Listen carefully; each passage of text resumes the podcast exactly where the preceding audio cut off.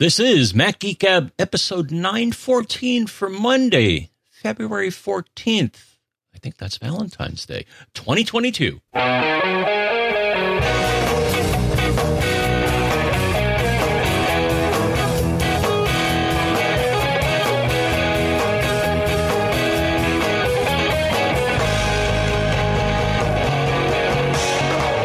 Greetings, folks, and welcome to Mac Geek Gab, the show where we take your tips, your questions, your cool stuff found. We string them all together into an agenda so that we can share your tips and cool stuff found. We share some tips and cool stuff found on our of our of our own and also on our own.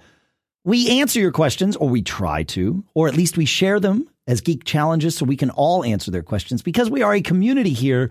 And the goal of our community when we get together every week is that we each learn at least five new things. Sponsors for this episode include BB Edit from Barebones Software, Thesis at takethesis.com slash MGG, where you will save 10%. Uh, we'll talk more about that. In fact, we'll talk more about all of these things in a minute. Uh, HunterDouglas.com slash MGG for your free Style Get Smarter design guide and the Jordan Harbinger show. So, as I said, we'll talk more in depth about each of those in a minute here. For now, here in Durham, New Hampshire, I'm Dave Hamilton. And here in Fairfield, Connecticut, this is John F. Braun. How are we today, Mr. John F. Braun? Eh, hanging in there. You That's know, like that's what we of do. Yeah, that's what we do. All right. Uh, let's dive right into the quick tip, shall we? Donna has one that I had no idea about, and I, I love this. In fact, I think Donna's got a couple of quick tips for us. But she says something I re- discovered recently. I had no idea that you could use markup, uh, the iOS functionality, on a photo that is already in an email draft. So you've already attached it, you've already put it in the email draft. You haven't set, hit send yet. Uh, but she says, I've always done markups in photos first uh, and then added it to an email. I did not know that you could do that. She says the option is pretty evident. Uh, when you look, there's a little markup icon in the uh, kind of on the above the keyboard in the in the right there. And uh, she said, I just never seen it before. What gets really interesting is that you can hit that markup button, she says, when you are not on a photo, and it opens a blank page that you can draw whatever you want on and insert into the email. So you can you can effectively mark up from a white background with whatever you want to do. So if you want to draw a little diagram for somebody that's easier to draw than try and tap out, you know, a description of what it might look like, boom, there you go. So that you might have known the first quick tip. I did. The second one, I did not. So and this is what we love. So I'm already at one. Some of you might be at two. it's beautiful. I love it. Yeah, so markup is like Apple's photo editing widget, if Eh, you will. Yeah, I mean, there's there's different parts of it, right? There, I mean, they have their photo touch up thing where you can change the brightness and the contrast and you know crop a photo and all that. I don't think they they call that markup. What they call markup is where you're literally drawing on like like you know it's it's it's the Arlo Guthrie you know d- d- arrows and circles and diagrams on the back of each one kind of thing, right? So kids ask your parents if you're not sure what I'm referring to, but uh, and and wish them happy Valentine's Day. Uh, yeah, so that's um, that's what we got. That's yeah. So it's it's where you're literally like doing your your diagrams and and such circles. Like yeah, I don't use it often because every photo that I take is perfect. And if it's not, I delete it. Well, right, but you might like you might want to take a screenshot of something and draw a circle around the thing that you want to point someone to, right? Like like for example, you know, Donna actually used that in her uh, in her email, which I would show on the, the screen for the video folks, but it has her email address in it, and I don't have it prepared separately, so I don't want to do that. But um, it, you know, she used it to highlight where the markup icon was in a screenshot. So those sorts of things can be super handy. I, I use it constantly for that. I used to use something called Sketch back in the day, but now Apple has added added markup to both Mac OS and iOS, so it's all right there. Yeah, it's good. Uh, all right. Next up is uh, it's a quick tip of mine. It's something it's going to be an obvious thing for many of you, uh, and that's the part of quick tips that we love is that they are obvious once you know to do them. I get to my desk every day and I launch several apps. Uh, Mail is usually running, uh, but I have Marco Arment's Quitter uh, quit a bunch of apps when they have gone dormant, especially Safari, because it will just chew RAM if you leave it running for multiple days in a row. And then there's other apps that I I haven't quit or maybe I've quit, you know, uh, the the day before. I created a keyboard maestro macro called Start My Day. And it launches all of the apps that I would painstakingly go through my dock and launch when I got to my desk every day. And it is super handy. I mean, I've had this is not my first rodeo with these. I have built uh, one for each podcast that I do. So I have a Mac Geek Gab one, a Gig Gab, small business, you know, and uh, I have those here in the studio. So I get all of my stuff up that's specific to each podcast, the agenda document, you know, all of the various web browsers and other utilities that I need, logic to do the mixing, all that good stuff. And so I figured this is ridiculous. So I set one up at my desk earlier this week and it has been a game changer. Like it's just so much easier to just do that. And I'm trying to think, I guess you could probably do the same literally with shortcuts. I don't see why not. I haven't tried it. Oh, yeah, go ahead. I mean, here, here's my question for you. Um, login items is typically where you can put an app and it'll start it up, but it sounds like you're looking for finer grained granularity finer, finer grain grain. You don't want to start up every app that you own in logon items. So you so you have a macro that selectively enables the things that you know you're gonna. Need. Yeah, but it's because I use it when it when I when I wake from sleep in the morning. So login mm-hmm. items truly only happens when you log in after a restart, generally. Right, right. Right. And so this is I'm already logged in. I, you know, I have my Mac auto restart once a week, but other than that, you know, and I and I don't I don't like the idea of having apps start at login. Um, I mean, some some apps, yes, like things that need to be running in the background. Login items is great for that. However, having it launch like the interactive apps that I use, Mail and Messages and Safari and all that stuff, I've when troubleshooting, I have I I it always drives me crazy when there's 16 apps that want to launch after every reboot and and that can cause trouble, right? So, and I know you can start it with the shift key down. So maybe another quick tip to go into safe mode, which doesn't launch all those login items, uh, among other things.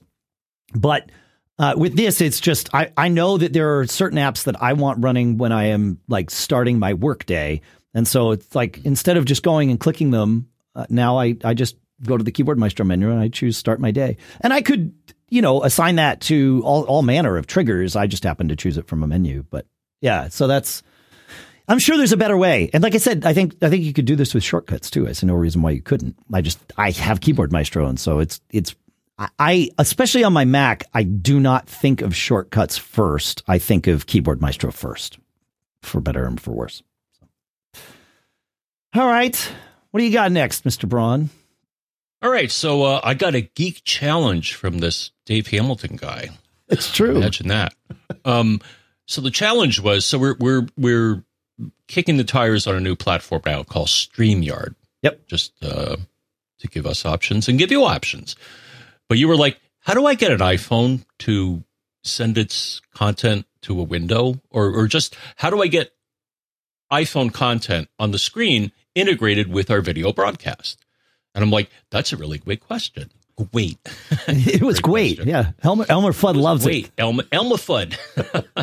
so um, so I did a bit of uh, Google foo and I found uh, something on Tech Insider or Business Insider. Um, and there are two ways to do this, Dave. One is new, and I'll mention it, but it won't work for us. But I'll mention it because it's new, and I like to talk about new things. But so if you now in Maverick, uh, Monterey, or Monterey, sorry, yeah, um, go to sharing, there's a new item that I had not seen before because it never was there before, and it's called AirPlay Receiver.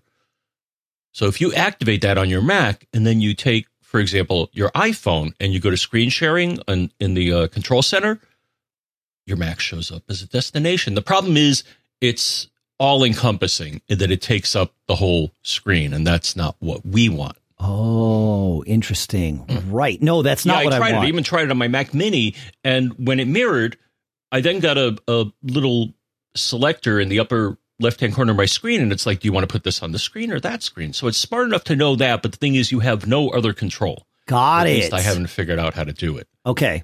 Yeah. And then it's it's pretty much you know if you want to watch a video, for example, on your iPhone and do it on your fancy uh, big screen, then that works. But for just like you would with an Apple TV. I got it. Okay, Yes. yeah. But you're right. With with what I would like to do with with StreamYard here, I I need it in a window. Yeah, exactly.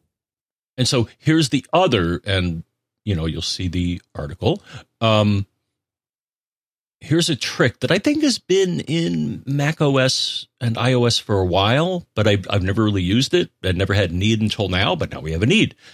And the thing is, if you take your phone and plug it into your Mac, and then you run QuickTime Player, yes, QuickTime Player, in a nutshell, you say do a new recording, and then you'll get a pull down menu showing the potential sources. Well, hey, guess what? If you plug your iPhone in, that's one of them, Yep. and it works perfectly. It's amazing. Um, yeah. so at some point, I'm sure one of us is going to go off on an iPhone thing. Maybe you will in this episode, Dave. And um, and you can with most of the uh, screen sharing apps that we have, uh, they give you a choice to display uh, another window. So so there It's you great. go. Perfect. Yeah, no, and, and we've we've shared that tip on the show in the past. I, I, I, it just did not dawn on me, which is why I sent out the Geek Challenge to you. So yeah, it worked out. It's good stuff. Fun, and we will. We hopefully we'll be incorporating more of that stuff in our uh, YouTube videos uh, that you will that you see the little clips. And it's not just YouTube. We put them on Twitter and Instagram and you know everywhere. So yeah, uh, and even TikTok. You can follow Backbeat Media on TikTok. All right. Uh, Henry has three quick tips for us. Uh, he says, uh, here's a quick tip for the Apple TV with Siri Remote. If you use restrictions or have a Netflix passcode set up, you will occasionally be asked for a four digit PIN. Well, you can enter that four digit PIN simply using your voice. Hold down the Siri button on your Siri remote, which is the button on the side, and then say the four digits. Uh, this works faster than swiping to the numbers with the remote or getting out your phone to type them in. It seems to work wherever the standard four digit PIN interface is used. Unfortunately, uh, Amazon Prime Video uses its own five digit interface, so it does not work there. I like it though. That's good, Henry. Yeah, yeah, yeah, yeah, yeah, yeah. Um, all right. Next tip from Henry. I love and highly recommend spatial audio for watching movies with an Apple TV and AirPod Pros. Uh, it is my preferred way of watching now, and I still get fooled into thinking that the sound is coming from the TV speakers for all to hear. So the thing that I talked about doing on an airplane with an iPad for AirPods Pro uh, and having that sound oriented spatially, you can do with your Apple TV. And so, uh, and I can see why Henry would like that. Like, especially even, perhaps even if you have a, you know, fancy surround sound system, but certainly if you don't, well, your AirPods Pro are the cheapest surround sound system you're going to get. And it is tailored perfectly for wherever you are sitting. And that is key. Uh, he does ask, and I was, I, I only saw this earlier today and Lisa was not home. Uh, but he does ask if spatial audio works with two sets of AirPods Pro paired to an Apple TV. It could, but I couldn't test it because A, I didn't have two sets of AirPods Pro at home, and I also didn't have two heads at home with which to test. You know, hmm. they do say two heads are better than one. I tend to agree. Uh, so, yeah. Um, spatial audio only works with the AirPods Pro. Is Air- that correct? AirPods Pro and AirPods Gen 3, the, the latest non sealing AirPods. So, Okay. Yeah. So they're all in ear things, like. So I'm not going to get it on my HomePod Mini. Well, no, because you don't have. You would need you would need a HomePod Mini surround sound setup, right? Mm-hmm, mm-hmm. And and that doesn't exist yet. Right. So right, yeah, yeah, yeah. But it would also work with AirPods Max. Someone will correct me if I'm wrong, uh, but but I'm I'm pretty sure that that yes, you get it with that too. So yeah, that's pretty good. Oh, and I said, uh, so I will test that. But if one of you knows, feedback at macgeekgab.com. That's where you can send in answers to our questions to you like this, but also you can ask us questions or share tips. That's how all of these people thus far have gotten in touch with us. And if you didn't hear him the first time, feedback at macgeekgab.com. I said feedback at macgeekgab.com for sure. Uh, believe it or not, we have a new listener, uh, and I need to queue up. Uh, I believe it's a him. I think it was John R, but I can't remember the question. Uh, who uh, joined us because they heard about us on the Jordan Harbinger show and said I wasn't sure how to get in touch with you. So for all of you who think that you know our our little shtick with with the feedback at macgeekgab.com doesn't work, well, we skipped it last episode, or we didn't do it until the end, and boy, didn't we pay for that. So there you go. One last one from listener Henry. He says iOS 15's do not disturb in focus acts differently from earlier non focus versions.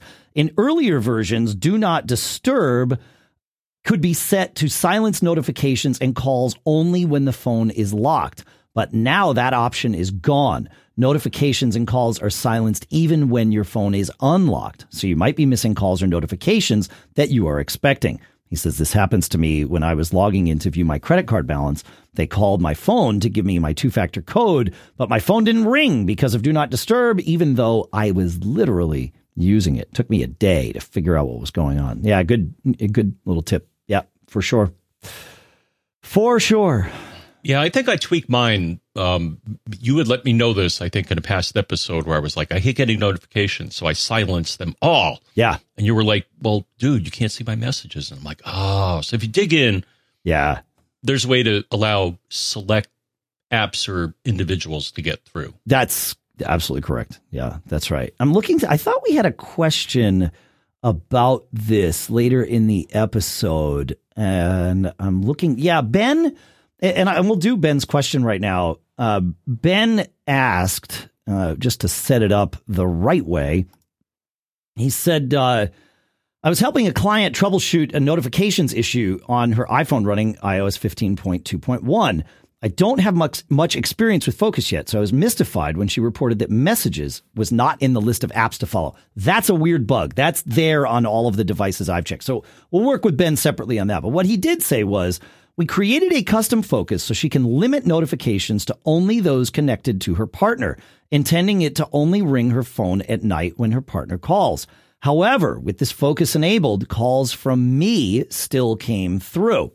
And the reason was that in focus, uh, you can set people or apps or both right? And so, uh, you know, for example, I talk about the nuclear focus that that I've created. That's for my family, and in my nuclear focus, I have no apps listed. In fact, I well, I have it set to allow time sensitive apps to show, but nothing else. But I do have three people listed. Um, I, I have it's my wife. If you're looking at the video, you'll see that it's my picture. It's because of a, weird thing with the way contacts relates our home phone number because we both have the same one. But uh, I have my wife and two kids in uh, in people, and that's it. But because it knows that they are there, it lets their notifications through in the phone app, in the messages app, in Slack, in Skype, if it has already assigned their contact and linked it to their matching contact in those apps. So that's the trick is if you want to let people through, only add people to your focus. Do not also add, if you add, you know, if, if for example, if I added the messages or the phone app to this nuclear focus, then anyone trying to contact me with either of those two apps would get through.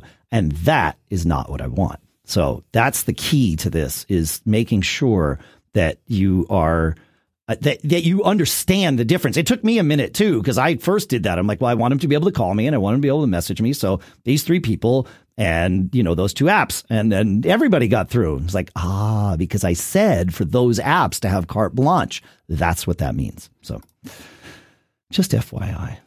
Yeah, good, Mister Braun. Good. Yeah. yeah. The other thing I like is um I don't think I had it um, enabled initially, but um, silence calls. So if they're oh. not in your contact list, it's just going to show a notification right. saying, "Well, yeah, this phone number was was What- you know when- I'll give you notification, but I'm not going to ring your phone. I'm like, thank Right. you very much. Yeah, right. Exactly. Yeah, exactly. Exactly. All right. Um, we might have some more quick tips to share later in the episode. We do have more of your questions to get to, so I definitely want to make sure we do that. The next thing that I want to do, John, is talk about our first couple of sponsors, if that works for you, my friend. Um, let's uh let's do it. All right. Hey, listen, do you ever struggle with like focus, energy, or motivation? If you do, well, I think if you've listened to this show for long enough, you know that you are in good company with us here. and it's not you, it's your brain, right? Our sponsor thesis will help you take control of your mind to create habits that last and get a little help if you need a boost. Because Thesis makes personalized supplement formulas that are specifically designed to boost cognitive function. And it's based on the science of nootropics, which are natural and powerful ingredients. Things like caffeine, ginseng, B12, lion's mane. You've heard me talk about the tea that I like to drink at the beginning of the episodes. They have a lot of the same things in it, but Thesis I've been trying it for a while here. They take the guesswork out because they put together these little packets that are exactly tailored to the things that you want and what you want. And the way you do that is you take their three minute online quiz and Thesis will then recommend their high quality nootropic formulas that are unique to you and your goals. Over 60,000 entrepreneurs, lawyers, engineers, busy professionals, podcasters, and parents have used Thesis to get better results at work and at home. Imagine what you could do with Thesis. Well, you don't have to imagine because right now, Thesis is offering you, our listeners, 10% off your first starter kit when you visit takethesis.com slash MGG. Go to takethesis.com slash MGG to take this quiz and discover your unique nootropic combination and save 10% on your first starter kit. That's takethesis.com slash MGG. Make sure to use our URL to make them, you know, so that they know that we sent you. Our thanks to Thesis for sponsoring this episode. Next up is Bare Bones with BB Edit 14, which brings a horde of new features, changes, and improvements with new significantly deep capabilities for developers and data scientists, but it also offers many features for everyone who works with text. Yeah, I do some development, I do some programming, of course, but I also just work with text on a regular basis. And BB Edit is super valuable to me just for things like comparing documents, even editing stuff in the terminal. Sure, I can use VI or Emacs. You want to know what the end of that flame war is, this decades long flame war? It's BB Edit because I no longer have to stay in the terminal to edit text in the terminal. I just type BB Edit and boom, there it is. That's how it works. Plus, BB Edit 14 adds built in support for new languages R, Go, Rust, TOML, Arduino, all sorts of things. They've got a note system in there. Uh, for people like me who used to just create a bunch of untitled text documents to store bits of random data. Now there's notes in there. It's amazing. You've got to go check this out. Go to barebones.com, download BB Edit, test it out for free. You get all the features free for 30 days. Even if you've tried it out before, BB Edit 14 resets that clock for you. You get to check it out and then you choose whether to buy or not. There's a lot of features that just remain available for free. And then, you know, some of the, the more powerful features, of course, you pay for. Go check it out. Barebones.com. Our thanks to BB Edit for sponsoring this episode. All right, John, let's uh, let's go to Dr. Mac. He's got a question that I think is going to have an answer that many of us are going to want to implement. He said, This one's been bugging me for a while, and I hope you have a solution. I like the mail window to fill most of my screen when I have things set up. But when my Mac awakens from sleep or when I reboot, as often as not, the window shrinks and moves off to the left and towards the bottom. I've tried all the usual stuff whacking P lists, SafeBoot, Disk First Aid, Onyx, and more, but the issue continues intermittently. Help me, John F., Dave, and Pilot Pete. You're my only hope. John, I have an answer because I too am very particular about where things are, especially here in the podcast studio, because mm-hmm. I like I have to have our video window like right up at the top so that when I look, I see us and I like am also looking at the camera, but I then need our our chapters document off to one side and the other things on this monitor. It's that, you know, we all have our spots. I'm, I'm, a, I'm a human, it turns out, and I'm a creature of habit. I use something called Stay from Cordless Dog, and I couldn't live without it. And what you do in Stay is you, uh, what you, well, you run the app, and then you get your windows positioned where you want, and you say, all right, remember these, and it will remember them for your particular layout of monitors. So you could have locations when you are on just say your laptop, right? And then also a different set of locations when your laptop is plugged into a monitor at work. And then another set of locations when your laptop is plugged into a different model of monitor at home. It does it by model number. So, you know, it, it like it, presumably it, you could get it confused if you had all the same, but maybe you'd probably want things in the same spot if it was the same monitor. So, uh, it I, I I love this thing. The only the only time it drives me crazy is if I swap out monitors. Like if I upgrade a monitor in the studio, and it's like, oh hey, look, it forgot everything, but it didn't forget. It's just there, but not there. It's the way to go. I think it's I don't know. It's it, I'm going to say it's less than twenty bucks. I think it's it's far less than that. But um, whatever it is, is it's worth it. So, uh, do you what do you use to solve this problem, John? Um, move the window. You move the window. Yeah. All right. resize it. No, but uh, you know, I'm I'm thinking about this though. Is that I hadn't. Uh, I I read the question, but I didn't have a really good answer. You you did, but um. Yeah. I wonder if at the base level somewhere, it's a corrupted cache. Go with me on this. Sure. I, mean, I could be wrong. Sure. I'm like, but because obviously data is being reloaded from somewhere that screws it up when you start up the app again. And it's like, right. why are you doing this? It's saving um, it somewhere, clearly. Yeah, right.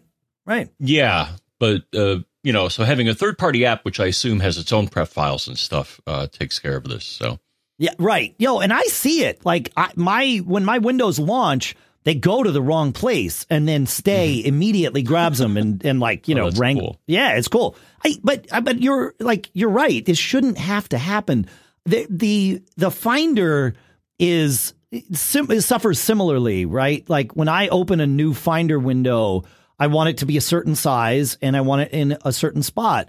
And you know, we've talked about this on the show over the years. The the the way in the finder that usually works is uh, you open a new window, you put don't change the folder that it's on, change its location and size, and then close the window. And somehow that is like the magic of of getting the finder to remember. But that doesn't seem to work with that's not a universal thing. So I don't know. Yeah, I don't know. Yeah, I think the file that stores this, I think it still does this, Dave. Uh, our old friend dot .ds underscore store, I believe, is where that. So that may be another suggestion: is whack that file and maybe yeah, it'll rebuild it and it'll I don't, okay. I don't think it is for new Windows. Um, okay. I think that controls the layout inside the window, mm. but I don't think it stores the locate the the like the, the the the location of the upper left corner and the size of the window. I I think I think it's just what like do you have is it in icon view? Is it in list view? Is it you mm. know. I, am pretty sure because I, I, I dug into this pretty deeply a, a while back. But okay. I, I, mean, I could be wrong. I mean, you know, I, yeah. Yeah, I mean, I see some stuff online that suggests that DS Store, yeah, let's see, stores custom attributes of its containing folder, such as the position of icons or the choice of, and then yeah, dot, dot, dot. So yeah, yeah, yeah. Anyway, stay. It's fifteen bucks. so there you go. Uh, you want to take us to listener John? John, not uh, John. John. John. I'm not calling you John John. Um, You're both named John. All right. So John uh, has some commentary and then a question. So his commentary is, is interesting. Thank you for sharing. Um, I just purchased a new Mac Air M116 processor. Everything is working great. Migration Assistant worked great moving my apps and files from my old Mac Air uh, 2015 to the new one. Before using Migration Assistant, my i7 Mac had 90 gigs free on its SSD and 10 gigs purgeable. After migrating my apps and data to my M1 Mac, it now has 195 gigabytes free and 124 purgeable. Any idea why this happened? Um, the other thing I noticed when I ran managed storage on my i7 Mac and the system data size had decreased from 134 to 69. Why did this decrease? Hmm. Um, all right, and let's see. So uh, he installed Parallels, okay, and he's running Linux, and uh, that's cool. But my question is, when I was using DisplayPort um, to drive a second 4K monitor, my monitor has both HDMI and DisplayPort. Which is better, USB C to HDMI or USB C to DisplayPort? So as far as the first thing, uh, all I know is APFS. I I I don't trust it. as far as telling me how much space is available. Yeah, fair. I wanted to make sure we clarified that. I trust APFS. I the its report of free space is let's say that it lags behind lazy. reality. I call it lazy. I like it. That's yep. And that it doesn't kick into gear. Like right now, I actually looked at my MacBook Pro and I have like 30 gigs free, and I'm like, how'd that happen? Yeah. But I think I told you if uh, uh, sometimes running disk first aid from recovery gives it a little nudge saying, oh, yeah, free this stuff up, dude. Come on. Yeah. Yeah. So I don't know the answer to the first question. The second question, Dave, is my experience personally has been I don't use HDMI. Because I've just had so many problems. So I much, uh, my preferred connection, and I found it's a lot snappier, and you typically, I think, get better resolution too, is so right now I have uh, for my primary monitor, I'm running a USB C to DisplayPort cable that I got, I think, from Amazon. Okay. Um, but the, the the responsiveness of a DisplayPort connection versus HDMI, at least on my Mac Mini, is like night and day. In that it's like, dude, wake up, wake up. Interesting. Nothing's happening. So that would be my suggestion. And the cable's not expensive. I think it's like 15 bucks or something, or maybe even less. Yeah, yeah. Right, right, right, right. Yeah, we um we got an interesting email from listener Neil uh who was talking about connections with his uh we it was in response to our conversation about monitors last week. And it, I, think it supports what you're saying here. Uh, he says he's got the 34 inch LG 5K monitor, which people call the 5K 2K monitor. And uh, he's using it with an M1 Max based MacBook Pro. So um, M1, but different M1 because we're talking about an Air on the on the first one. 16 processor though, though. I don't know about that. I don't know what that means in, in listener John's email. Anyway, uh, he's got this 14 inch M1 uh, Max MacBook Pro and he said, when I first connected the monitor to the uh, Thunderbolt port, uh, he connected it on the, to the Thunderbolt port on a, a OWC hub. Uh, the hub was connected to the right hand sided port on, with the laptop open, and that resulted in the monitor's firmware reporting that it was not receiving a full 5K signal. Um, he found that the monitor was being detected by the Mac as two monitors one of the correct size, 34 inches, but at a reduced resolution, and a second monitor that was smaller. The second monitor did not allow me to view its details or relocate its position relative to the others in the arrangement tab or anything like that. Um, he says, and the image on the monitor was clearly reduced. He said he then reconnected the hub to the left sided ports and it worked just fine. So he said he shrugged and moved on. Uh, after about a week or so, he says, I moved the MacBook Pro to clamshell mode and also hooked up a second monitor, a 27 inch 4K monitor. The second monitor was hooked up directly to a Thunderbolt port on the MacBook Pro, uh, and uh, all that worked fine that day. He says he then disconnected the 4K monitor the next morning, and when he woke, the laptop, uh, when he woke the laptop via the external keyboard and mouse, so still in clamshell mode, the monitor would only detect in that reduced resolution, regardless of what port it was on. Um, multiple reboots, forays into displays preference, power cycling, all that didn't change anything. And so what he found was that with the monitor connected either directly to the MacBook Pro through the hub, laptop open, works fine on the left hand ports. Right hand ports get that mm. two monitor thing. With the monitor connected directly or through the hub in clamshell mode, if there is a second monitor connected, it works. Fine. If there's not a second monitor, it doesn't work. However, he says, thanks to a suggestion on the Mac Power Users Forum, uh, I switched to the DisplayPort input on the monitor using a Thunderbolt to DisplayPort cable, and boom, it has worked without a hitch since then.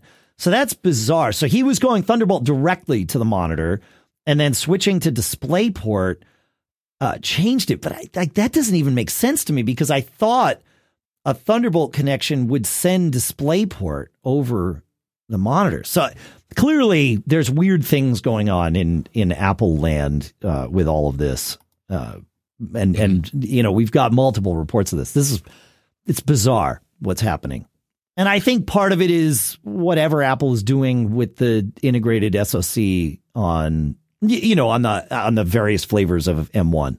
Uh, clearly, there's something about that. Yep. Yeah. I mean, the other reflection here in our chat room at live.macgeekgab.com slash. Nope, that's it. Just live.macgeekgab.com will get you there. Ah, okay. Yep.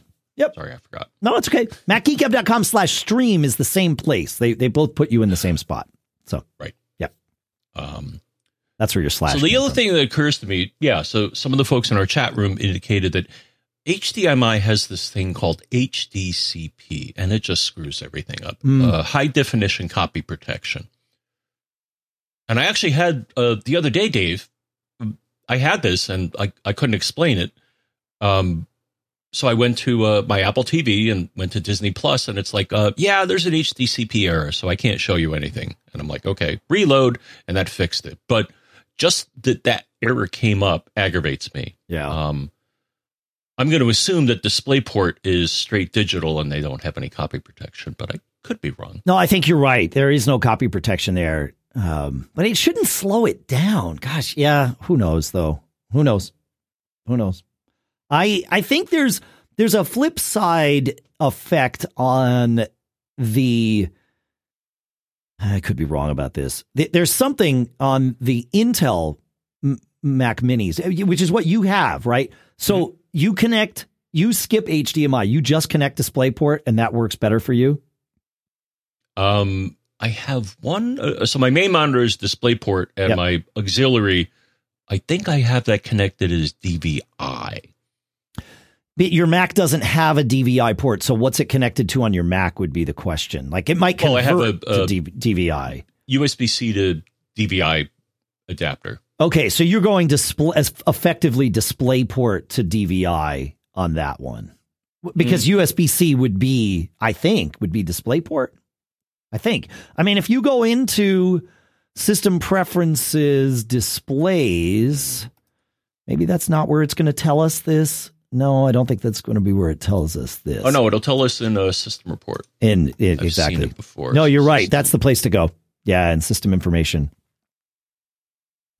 Yeah. So where would it be? Graphics displays, and it will tell you. Uh, I don't know that it'll tell you. Oh yeah, yeah, it will. Like on my iMac, it says on the iMac's monitor, it says connection type internal, and on my uh, my uh, external monitor, it says connection type Thunderbolt slash DisplayPort is what it says. Yeah. I only see one monitor, which is weird. in in graphics slash displays you only see one it shows Intel USB graphics, which is what the uh, or UHD graphics, which is uh, okay what they have in this mini, but it says DVI or HDMI. Like, okay, and that's in that's my. But it's not showing my internal monitor. Why not? You don't have an internal monitor on a no, no, Mac I, have two external monitors. I Yeah. don't know why it's only showing one of them in system report. hmm. and that's in the graphics slash displays section Correct. i wonder is is it possible john that your second display is using something like usb to Oh, display wait. link Let's go to Thunderbolt. yeah that won't That shouldn't show you a display because connecting to my dock? Hmm. Very strange. Okay. that well, is very strange yeah I'll have to figure it out. Yeah, because it's it's definitely showing the model number of my secondary monitor interesting and says it's connected via HDMI or or uh, DVI. Ooh. So All right. Well, don't restart your machine now, but I'm curious. no, no, no, no. I'm curious if a restart like surfaces more information there. That would be uh, Mhm. that would be interesting. Uh all right. Let's see. Let's go. Let's go to Donna, shall we, John? Donna. Yeah, has- Donna. Donna has a follow up. Um, so back in episode nine twelve, we were talking about Apple Maps suggestions, and Donna sent in a note. Um, for quite a while, I received Maps suggestions about where I might want to go. I typically notice it when I get in the car and CarPlay connects. It is a little weird, but it's often correct. There are some restaurants that we go to on a regular regular days for dinner, and I usually visit my mom in the evening. Interestingly, mom's suggestion is for the high school around the corner, not her name and actual address, even though she's in my contacts, and I often use maps to guide me there. Hmm. So, um, thanks for the feedback. And I think in this case, yeah, it is kind of creepy. so, I, it, it, and that these suggestions coming up, it's like, you know, I do this every day. I don't know if I really want you to remind me of it. Like, you know, go to the store or go here. Or yeah, yeah. There. I, I, I kind of like it. I mean, when I get into my car, uh, I don't mean to discount that that it would come across creepy to to some, but you know, like when I get into my car on you know Wednesday afternoon, which is when I usually go for a quick chiropractic adjustment, my car says, you know, hey, or Apple, I mean, it's Apple Maps via CarPlay says, hey, you want directions to your chiropractor? And it's like, yeah, that's perfect. Great. You know, because I don't even put my chiropractor's address in my calendar. I know where I'm going. Mm-hmm. I do it every week. I just put it, I just write Cairo. That's it, you know, and, and it, it gets me there. But, or it, but it's because it knows, right, from my habits. As I understand it, if Apple's to be believed, and I think we can, I'm choosing to believe them in, in this regard, and I think that's a safe choice all of this information is stored locally on my phone. It's not like the cloud is involved in any of this. But I and I don't know how to turn it off, but I know that there are things we can do to turn it off. And the reason I don't know how to turn it off is cuz I don't want it off on mine. But if we go in to uh oh shoot, where's my where's my iPhone here? If we go in to settings on the iPhone, right? And then go to uh, Siri and search. This is one place that we could do this, right? And so uh, if you go, you have suggestions from Apple about halfway down uh, on the sort of on the first screen there, and you can uh, have it show notifications with suggestions. I'm not sure if this is what it's going to be or not. You're going to need to do some testing on this. That because that's just how because I don't want to turn it off on my phone.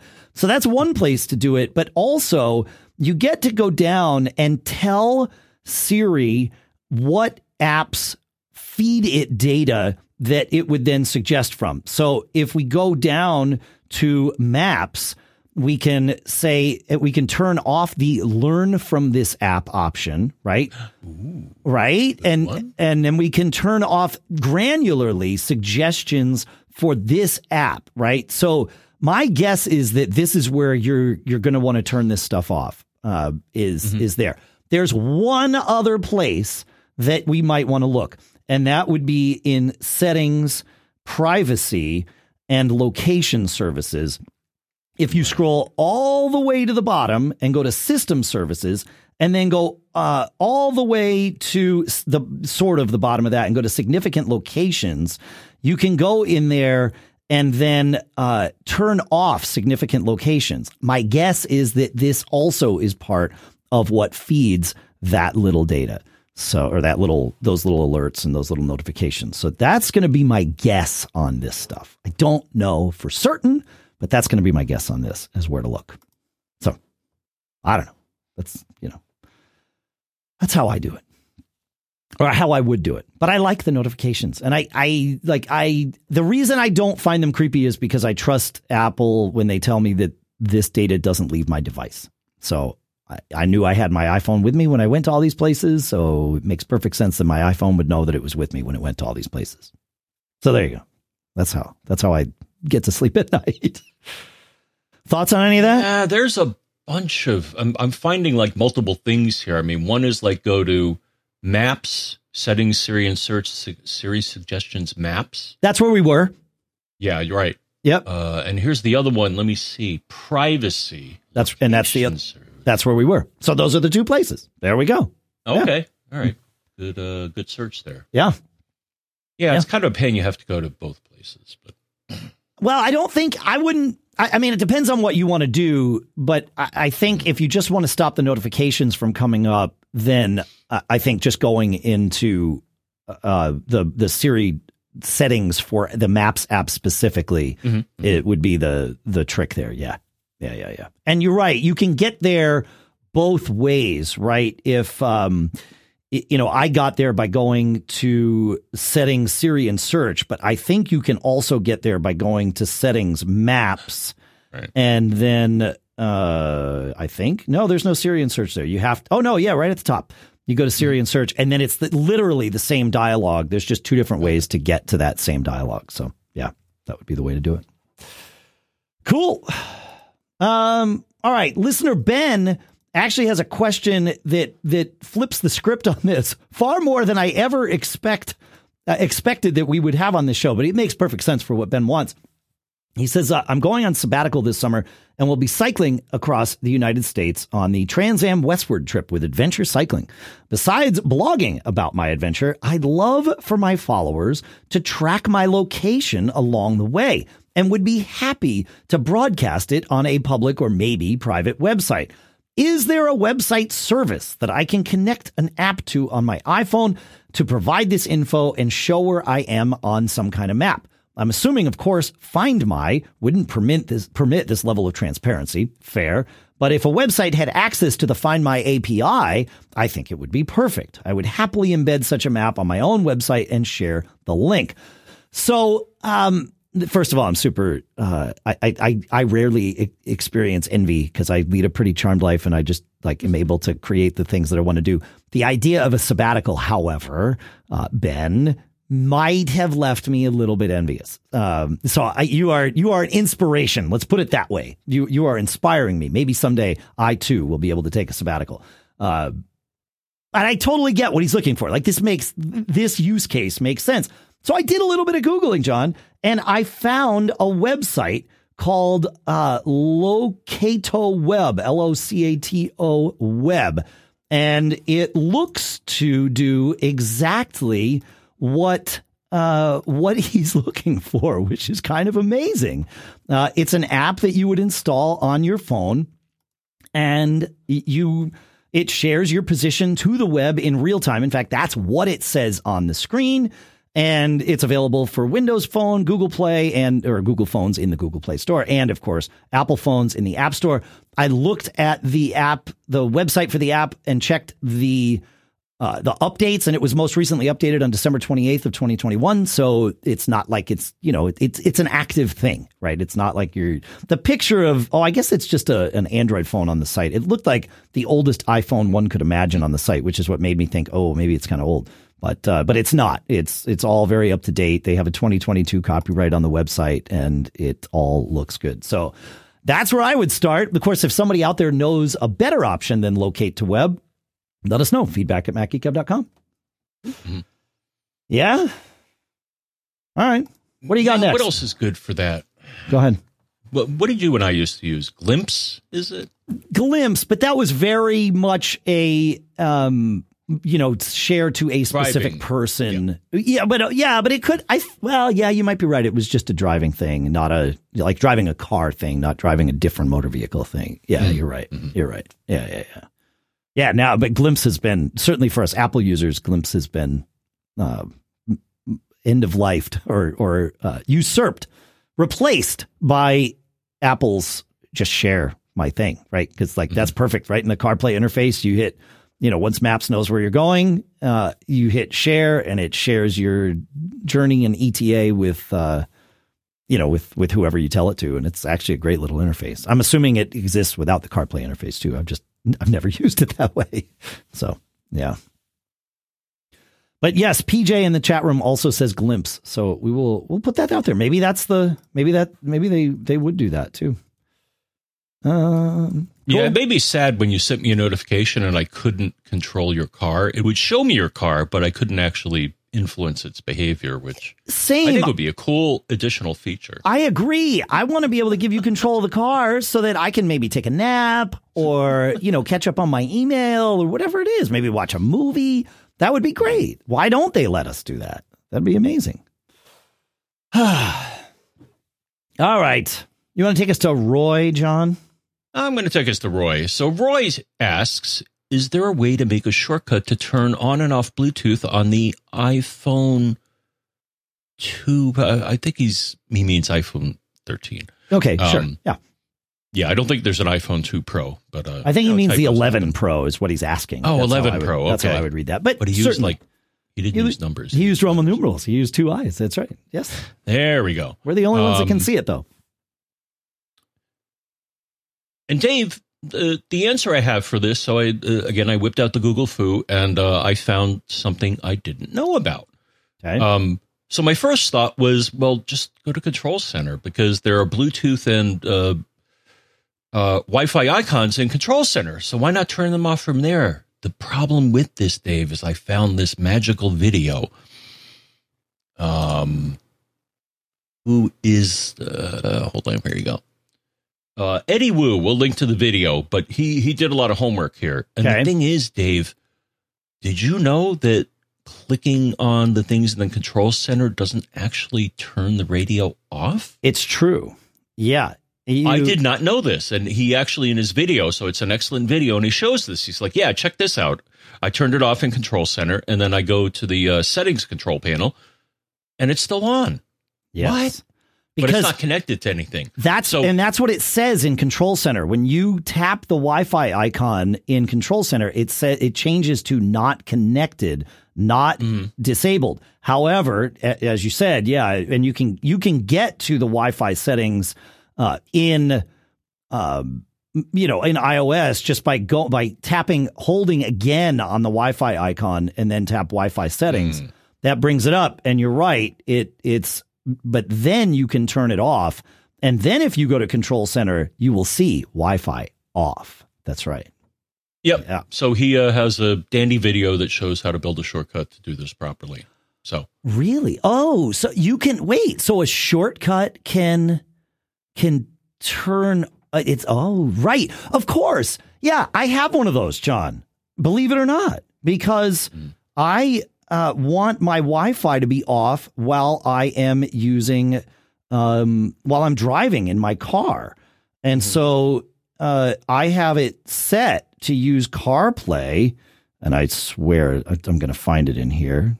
I, I, I, I'm looking on my shortcuts here so I can find the, the one, but, and it, it like, it happens all the time on my phone. Why can't I find this? It's crazy. But I have it set using CarPlay as a trigger to, um, to turn off my Wi-Fi. And for some reason, I cannot hmm. find it on my phone. This is amazing. Like I, it, I, it does it every day when I, or not every day because I don't get in my car every day, but this is bizarre. Oh, you want to know why? Because I have it as an automation. That's why. So there you go.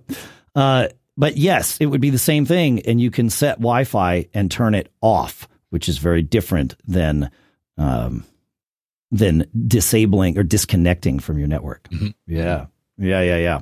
Yep. Cool. I like it. Very good. Very good. Very good. Um. All right, we have. I don't know if we have. We might have time for another question or two, but we certainly have time for your favorite section, which is cool stuff found. So we will do that uh, next. But well, we'll do it next. Next, the next thing that I want to do, if uh, we're good here, John, is I want to talk about our next two sponsors. fantastic.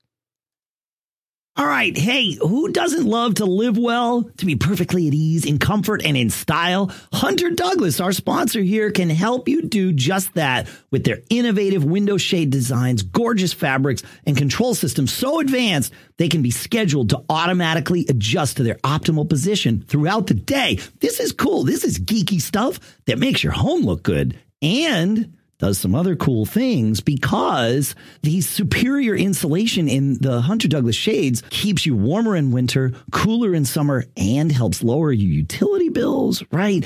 And how about just that moment when you walk into a room and everything about it just looks right and feels right? And then there's Hunter Douglas's PowerView technologies, which is just what you use on your phone so that your shades can be set to automatically reposition for the perfect balance of light, privacy, and insulation morning, noon, and night. these things look amazing and I am stoked to check them out at some point here. And you can do it too. Visit hunterdouglas.com slash MGG today for your free Style Get Smarter design guide with fresh takes, creative ideas, and smart solutions for dressing your windows. That's hunterdouglas.com slash MGG for your free design guide. And our thanks to Hunter Douglas for sponsoring this episode. Next up, we've got a bit of an unusual sponsor for this episode, and that is the Jordan Harbinger Show, which is a podcast that I am loving over here. And I am telling you that you are going to love the Jordan Harbinger Show. The reason is, you know, we're here to answer your questions and, and help show you things that help your technological lives, right? Well, the Jordan Harbinger show is about the same sort of thing for everything that's not technology. I mean, he talks to some folks who are technologists, but he talks to all kinds of people with the goal of pulling in useful, practical insights out of all the people that he interviews. He's organized some of his episodes into little starter packs. Things like, you know, you want to learn about communication. Good. He's got a pack about that. You want to learn about criminal justice and law enforcement. He's got his pack of interviews about that. Cults, scams, and conspiracies. I love that kind of stuff. Debate and negotiation, entrepreneurship and investing, failure and resilience, all kinds of great things we really enjoy this here, and I think you will as well. There's a lot to like. Check out jordanharbinger.com slash start for some episode recommendations or search for The Jordan Harbinger Show. That's H-A-R-B is in boy, I-N is in Nancy, G-E-R on Apple Podcasts, Spotify, or wherever you listen to podcasts. Our thanks to The Jordan Harbinger Show for sponsoring this episode. All right, cool stuff found time, my friends. Let's go. Let's start with Larry and see how far we get. Larry uh, accidentally shared a cool stuff found with us. He found a website called printatestpage.com. And it is exactly what you think it is. it's a web page that generates either a black and white or a color uh, test page for your printer. But the cool part about it is that it like the the the black and white one it just you click on it and it, it pulls up a, a, PDF, but it'll have like gradients and different text sizes and things like that, so that you can you know you can see what's going on. The color one has uh, you know red, green, and blue lines and then also the, also the same black and white gradients, and then a couple of pictures of like fruit and and like different colored bottles and things like that, so that you really get a feel for what it's like to test your printer. So yeah, printatestpage.com. Thanks, Larry. Good stuff. he uh, poor Larry was having trouble getting his printer to print right, and he found this along the way, which I think is great. So just pulls pulls open a PDF and you're good to go. Fun, huh? Indeed. You want to take us to Todd? Yes, Todd helped me solve a mystery. All right. So let's see here. Because we were talking in the last episode, you shared as a cool stuff found from Todd, Devon's uh, WordService app, right? To to show some different services in the in the Mac OS services menu. But yeah, and I was like, well, I'm not too impressed because it only showed two options. And he's like, no, no, no. Here's what you got to do. And I didn't know this, and I don't know if this is default behavior with apps that go in the services menu or not. But in my case, yeah, I only saw two of them. As it turns out, Dave, there's like probably like 20 or 30 tasks that it can perform. Um, but here's where you got to go system preferences, keyboard, shortcuts, services. And then Thing is, you're probably going to see, or at least I did, only two of them are checked. That's why I only saw two of them, but there's tons more. So if you install something that resides in the services menu, here's a tip. Look in this spot in system preferences, and you can expose all of the functionality.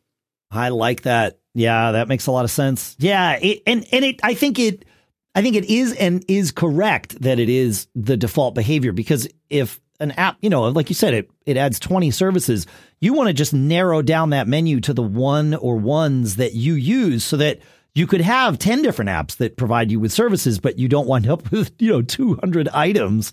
You just choose the ones that you like and you're off to the races. Ah, that's pretty good. I like it. Yeah. Yeah, and actually, I should clean mine up because I have like uh, I I use GraphicConverter and it has like a ton of things there, and I'm like, do I ever really use this? Right. No, not really. Right. So yeah, yeah, you're yeah. I need to clean up mine too. yeah, it's good. That, that's a that's a good little tip. That's great. Thanks, Todd. Thanks, John. Um, let's see. Mike found Mike found something. I, I, I don't know if any of us will uh will wind up buying this, but the its existence is cool, and it is Fairphone at fairphone.com. This is uh, only available, I believe, in the EU right now, or in yeah, yeah, in the EU. Well, throughout Europe. I, I don't want to say EU because there's some political lines drawn that don't necessarily fit. Uh, they, they are no longer the same. But uh, but he says uh, it, it's an Android phone, and the concept is that all the parts are user replaceable, and it comes with a five year warranty. So Mm. it's built to be this sort of environmentally, uh, you know, friendly phone that uh, you know, and, and guaranteed for five years, right? So I, you know, and I, my guess is that I think five years is the, the insides are going to like the CPU and stuff is going to you're going to want something new after five years, but being able to replace it and or not replace it but repair it, I think that's pretty good. Like it's a it's a neat idea. We, we don't get it here in the U.S. for you and me, John, but um, our our Europe listeners certainly could uh, could could get one. Yeah, UK, Netherlands, Austria, and everything in between. So fun stuff. I like it. It's good. Thank you, Mike. Appreciate you sending that in. Um, yeah. So let's talk to Barry here, or let's let Barry share his thoughts about uh, external monitors and such, because I, there, there's there's things for us all to learn here. So Barry says, I listened to episode 913 when listener Jim had a question about his favorite or our favorite 27 inch monitors. He says, I've had a 2015 iMac for quite a while, but it's been in storage since the M1s came out. It's unfortunate since there is no target display mode that would allow me to use it as an awesome external display. Yeah, that's true. The target display mode went away with retina screens because there was uh, no way to get that amount of bandwidth in to the Mac to the display, uh, or so we were told. Uh, he says there is a solution that I've tried recently that's working very well. It's called Luna Display, L U N A Display from astropad.com. One of its primary purposes is to allow an iPad to be used as a second screen for your Mac. However, that has been partially Sherlocked by Sidecar, of course. Luna Display also works really well Mac to Mac. Uh, or even Windows to Mac. Both Macs need to run macOS 10, 11, or later, and it will run software on each side to display properly. Note that the displays can be a bit slower to refresh uh, than native, and at 5K, there is the caveat of only 45 hertz refresh rate. But it looks gorgeous to me and is really nice that I can still use this machine as a great big high res second display. So yeah, that's pretty cool. We'll put a link to uh, to Luna Display there in the show notes. Um, that 45 hertz, I think it's, and I'm I'm speculating here, John, but bear with me on this. I don't think the refresh rate of the screen gets lowered to 45 hertz. I think the refresh rate of the image being sent to the screen is maxed out at 45 hertz. So I don't think you're going to get like weird issues with your lighting conflicting with the display. I think you still get the display's native refresh rate, but you're just like you're not probably not going to be happy sending games to it or things like that that would need faster refresh. I don't know. Maybe I'm wrong. Maybe I'm wrong. So, but nice, uh, right? I'm almost certain I've seen an ad for this in one of my, uh, I think Instagram, and it was like, "Oh, remote display. That's cool." Yeah, as long as you can keep up. Uh, yeah, yeah, exactly. Well, and that's it. Is it can keep up with simple things, uh, but probably not what you're going to want to use for gaming or things like that. But you know, I mean, look at what we all. Well, look at what I use my secondary monitor for. It's where I put like my chat apps. I'll put some like you know if I have Activity Monitor open or something, I'll have that over there. I use a thing called Garage Pay to track our PayPal stuff, and so that sits on my secondary monitor at, at, down in the office. You know, so it's it's super handy, and I definitely like to have messages and Slack and all that stuff open. But it's I'm not I don't like 45 hertz. Like fine, whatever, it's all good as long as it as long as it works. So yeah, I kind of like that. That's pretty cool. Yeah, I like it. They have no, they don't really go into detail about the wireless technology they're using. No, no, they don't. Yeah, yeah, yeah, yeah. Yeah, All right. they say is yeah, available for USB C, HDMI, and mini display port. Okay, that's nice. Yeah, it's good, right? Yeah, exactly. Yeah, or maybe it- it's buried in there. I'll I'll I'll have to poke around. Okay. because I'm curious. What are they using? right. You know, their own thing or? I. I think it is their own thing. Yes, I, I, I think the the way that it works is yeah, they're it's their own thing. But Mhm. yeah, it's cool. Uh, you want to uh, you want to take us? You have a cool stuff found that you found, John. I have a cool stuff found that I put it on my wish list, but nobody bought it for me. So I'm like, you know what? I'm going to buy it for myself. There Because you I go. got a gift card. and I'll tell you about the other thing I ordered. But dude, this device is so cool. So I don't know about you, Dave, but over the years I've accumulated shirts where one or more buttons fall fall off. Say it ain't so. Yes. and the thing is, you know, I mean, you don't want to, you know, be flashing people and stuff like that. So, and yes, I have needles, I have thread, but I find it a chore to to sew a button back on. You know, my eyesight's kind of going and I can't get the needle in there. And it's like, what if somebody made a machine that does this? And somebody does. Ooh, The Singer Button Fast Quick Fix Button Replacement Tool all right. and you literally so you um so it comes with these little uh doohickeys i'll call them Sure. that you put in the gun it has a needle you then put it through the shirt you put a button on top of it and then you pull the trigger on it and it injects a thing on one end it's like a little round thing so it doesn't fall out and the other thing it's like a little t that it pushes through but it's just so brilliant Huh. yeah, it gives you the mechanical advantage you need. I like it. Twenty bucks on Amazon. Yeah. Oh, put a link in the show notes to that. I like it. That's good. Yeah, man. because it's just I, I was just so sad because I have some really nice shirts, Dave. You know, I'm still a Hawaii. I mean, even you know, for those that are watching on video, I mean, check this thing out. I just put the button back in. Well, we're glad that this shirt that you're wearing has has has uh has been granted new life, my friend. Yes. That's outstanding. And you don't have to flash us for that to happen. So Yeah. this is this is outstanding. I like it. yeah, well, I don't flash you. I don't want to flash you either. Right. No, no, no. It's it's appreciated all the way around. This is a win-win. That's right. Yep. Uh all right. I have I have a couple more quick tips depending on how quickly these guys will probably wrap it up for us. But um I've been using I very quickly installed iOS 15.4 beta when I found out that it had the um unlock with with mask without Apple Watch required to be on your wrist. Now, th- this is amazing because a, almost exactly a year ago, I installed the uh, iOS beta, whatever it was at the time, so that I could get the Apple Watch unlock with with the the mask on, right? And that was a game changer. I mean, a total game changer.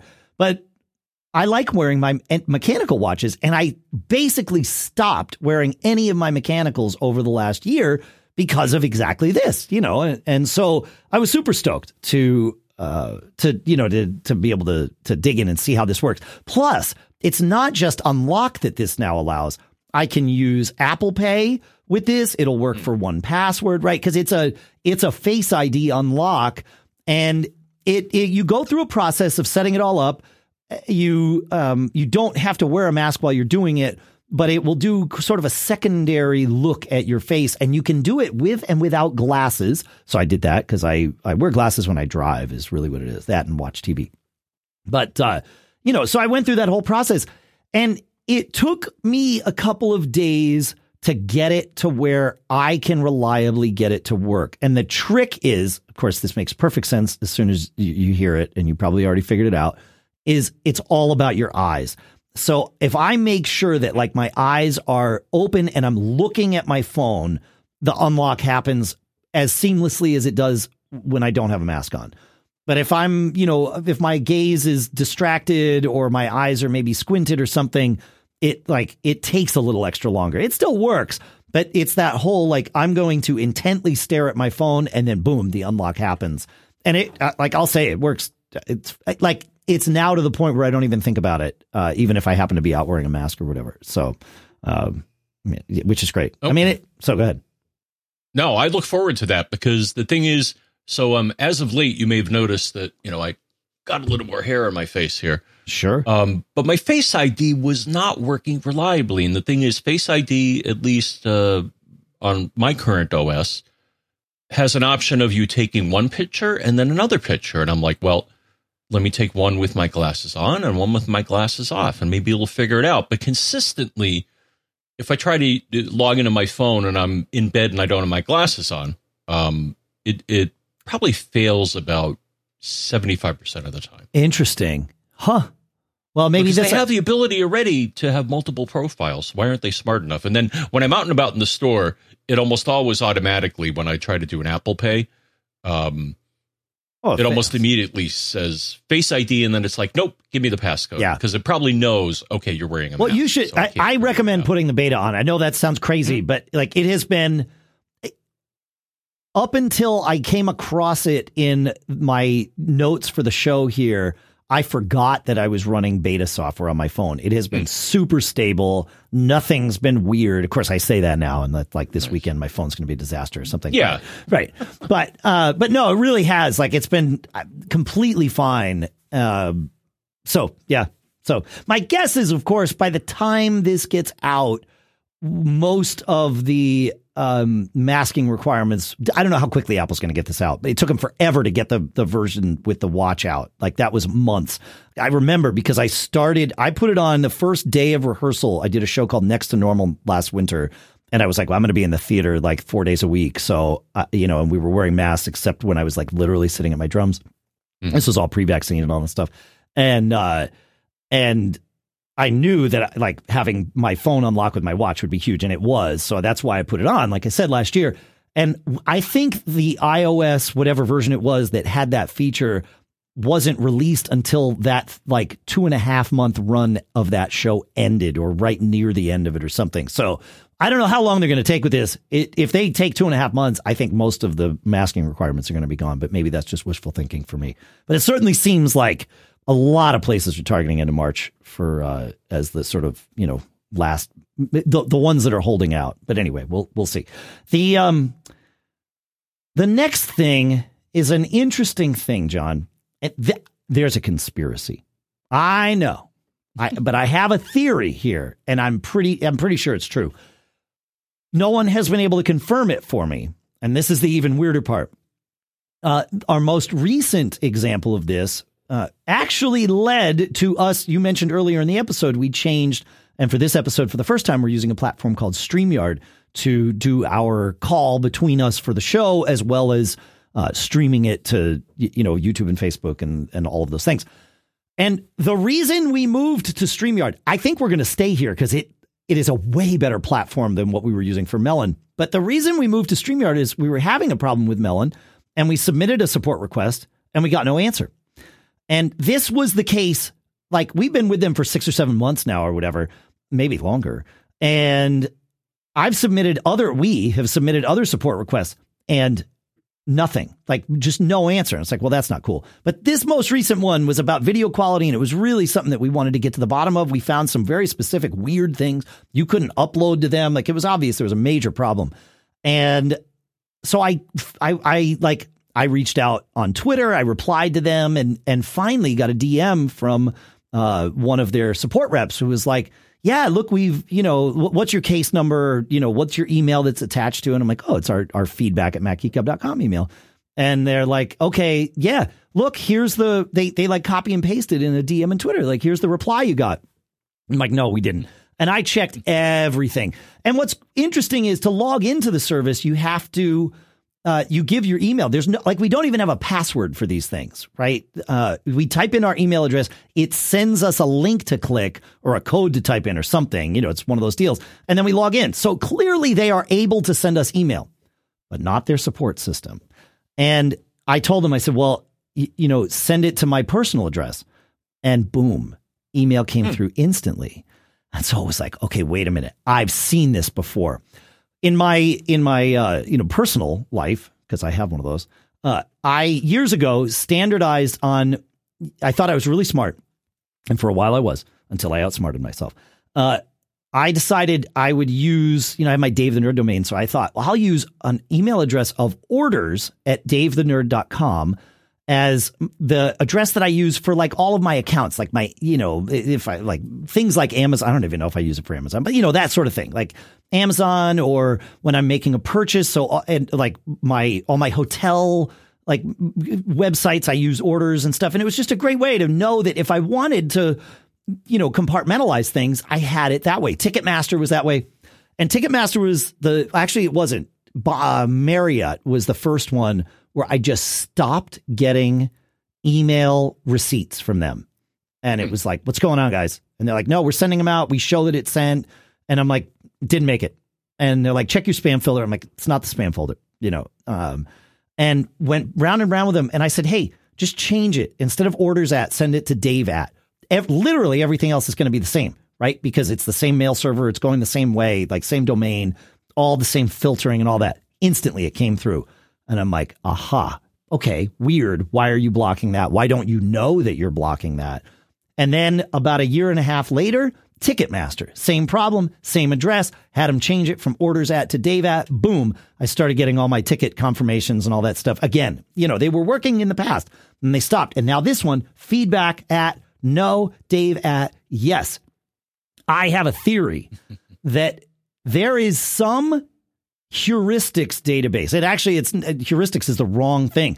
It's just a list where if you have a word, a, like a, a dictionary word, to the left of the at sign in your email address, it filters it out thinking we don't want to be spammers. And the only people that would mm-hmm. use an address like this would be, you know, spammers or honeypots or whatever. So we're just not going to send it.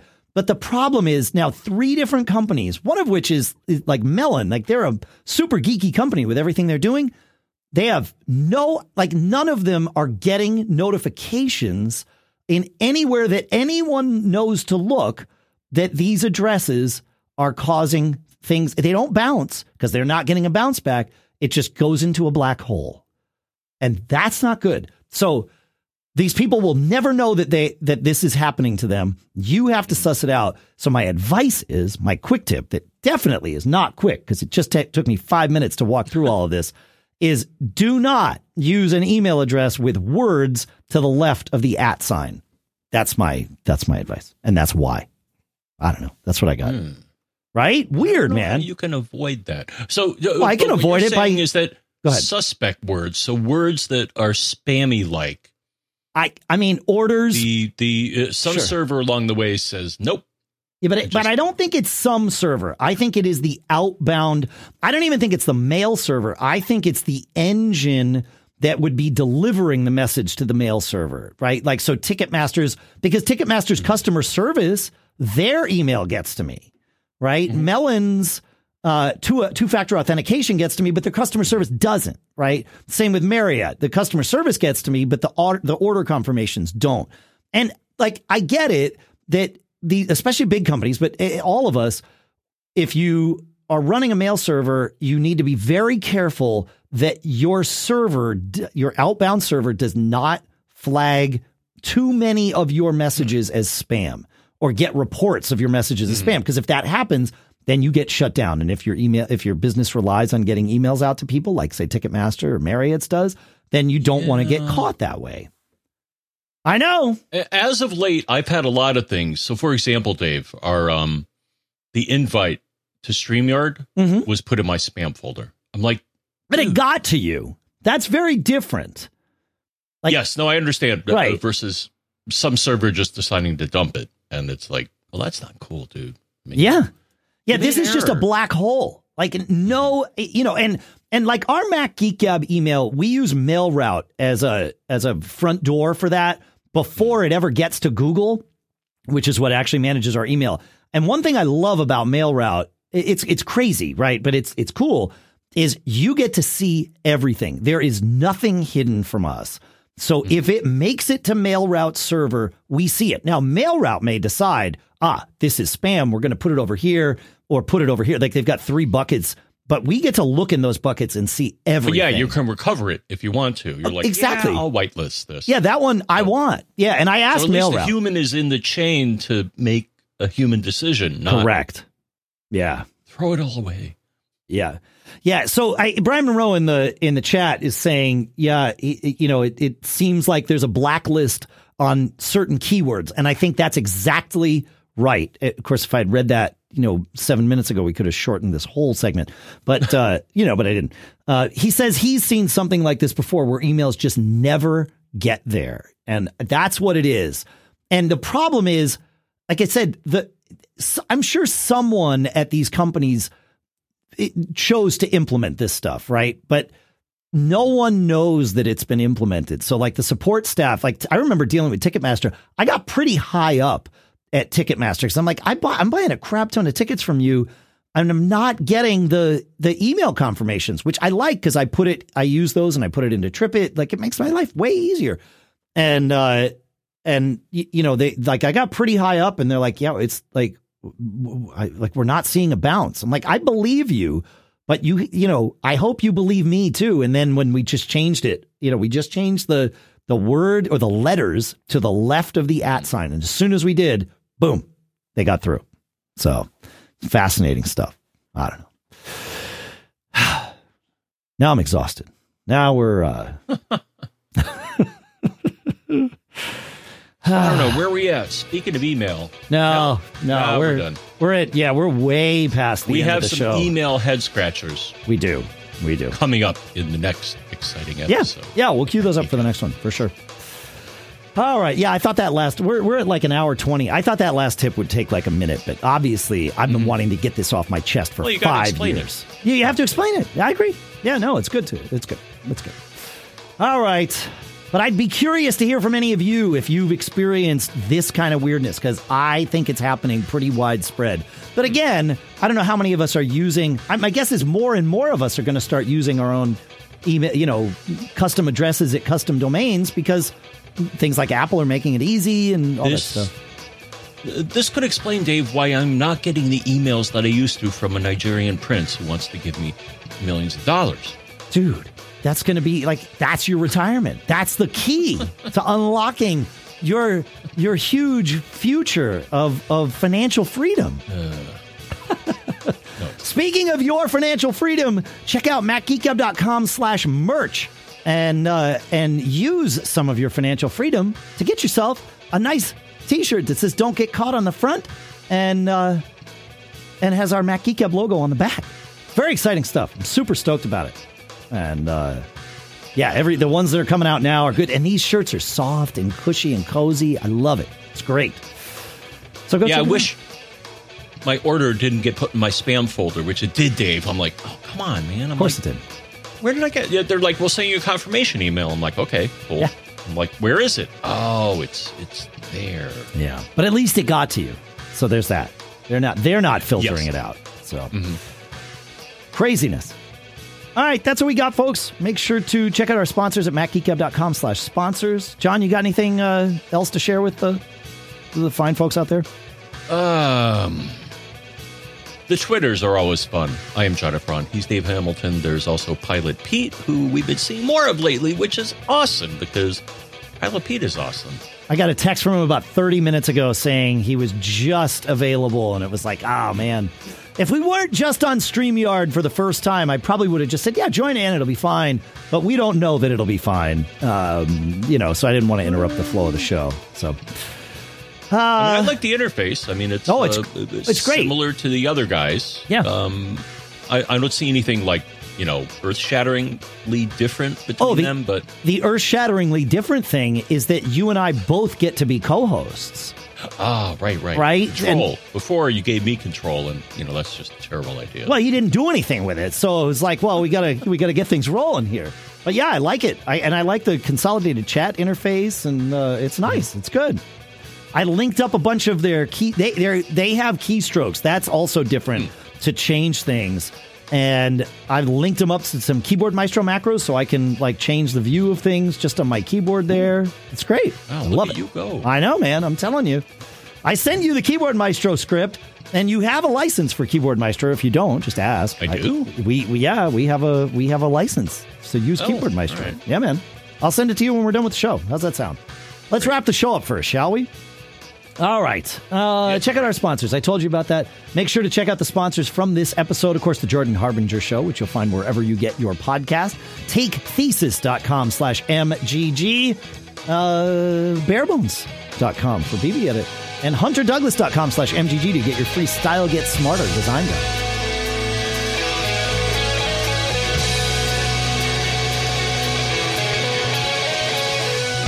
So I know that my shirt says it, but if you're not watching, then you're going to need to know this special advice. So we need to make sure we deliver that audibly too. So we will do that and we will see you next time.